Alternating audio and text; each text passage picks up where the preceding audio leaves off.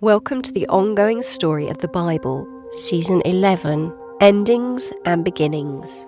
The time is now around 50 AD. Growing groups of believers are in Cyprus and Phoenicia. Saul and Paul are the same man. His two names are just variations of the same thing in two languages the Greek version and the Roman or Hebrew version. Now, Saul teaches so convincingly about the Messiah that his life is threatened. In Lystra, Saul and Barnabas perform miracles in Jesus' name and are hailed as Greek gods. Their message about Jesus' resurrection is spreading, and so is conflict from opposing beliefs. Disagreement also faces them from believers who teach Moses' law above Jesus' full payment for sin.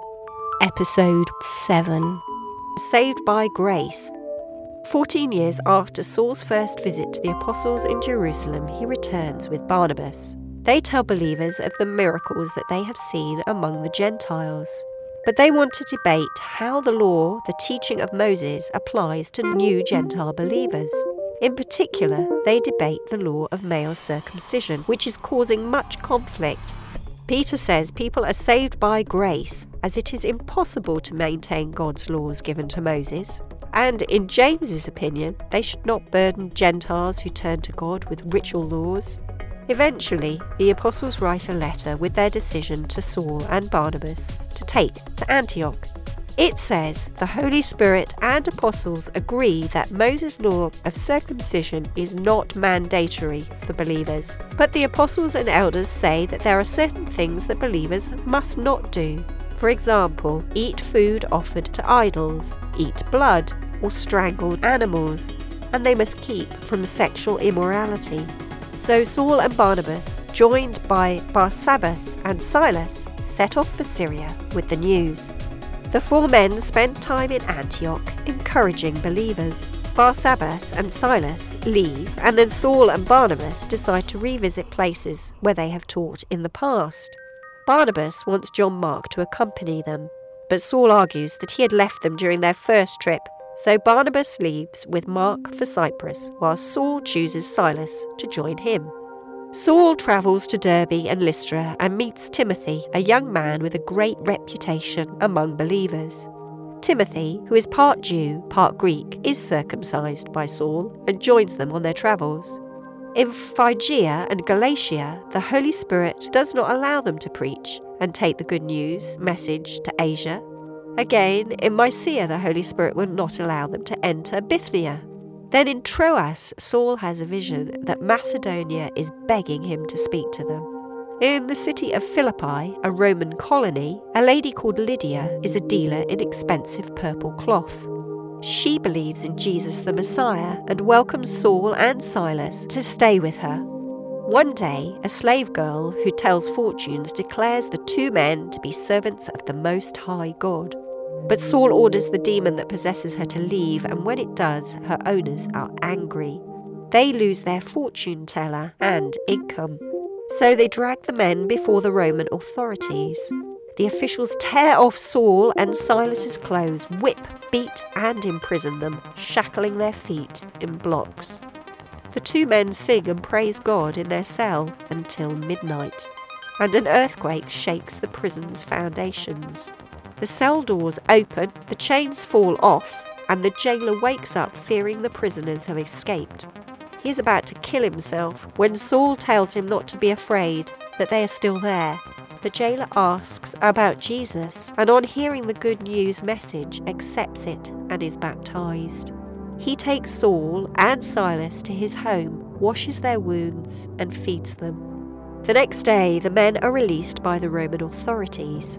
Saul says they are Roman citizens and have been imprisoned without being found guilty of any crime. When the officials realise they are afraid, apologise and escort them out of the city. The two now travel south to Thessalonica, where many are convinced of their message that Jesus is Messiah. But an uproar starts with those who disagree, and again they are brought before the authorities.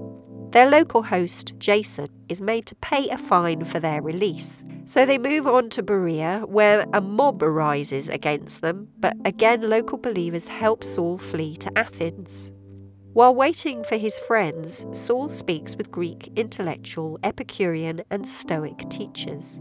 They bring him before their council, the Areopagus, and he explains God's story and message. He says the city's altar to the unknown God is the God who he is speaking about. He says God is not man made or far away, but in him, in God, we live and move and exist. When he speaks of Jesus' resurrection, some mock, while others believe. You can read these stories in the book of Acts and the letters that Paul and the other apostles have written in the names corresponding to the towns. For example, the letters to the Corinthians are in the books of Corinthians. Nothing in the Bible books is without purpose. If a date is mentioned, it has an importance to the context of the story and locations in the Bible and their geographical features provide the backdrop and even character for stories. For example, deserts, places of exile, solitude, reflection, and testing. Mountains, places of revelation and meeting with God. Rivers, places of life, provision, and cleansing. There's always something new to learn from the Bible stories it could be a new perspective, a new way of seeing the story, something that you've never realised before. Or it could be what is called a Rhema word. This is a Hebrew word meaning that it's a spirit word, a life word, a word from God for you at the moment you are in. Listen in for the next instalment of the ongoing Bible story. These podcasts, called Full Circle, are based on the author's best knowledge at the time of production. They've been created from the Bible texts, commentaries, and historical studies. The Bible is God's living word, and its story and learning is unfolding and ongoing. Thanks to Bible translators, some of whom gave their lives to give us its words, you can delve into its pages and start your own journey of discovery today.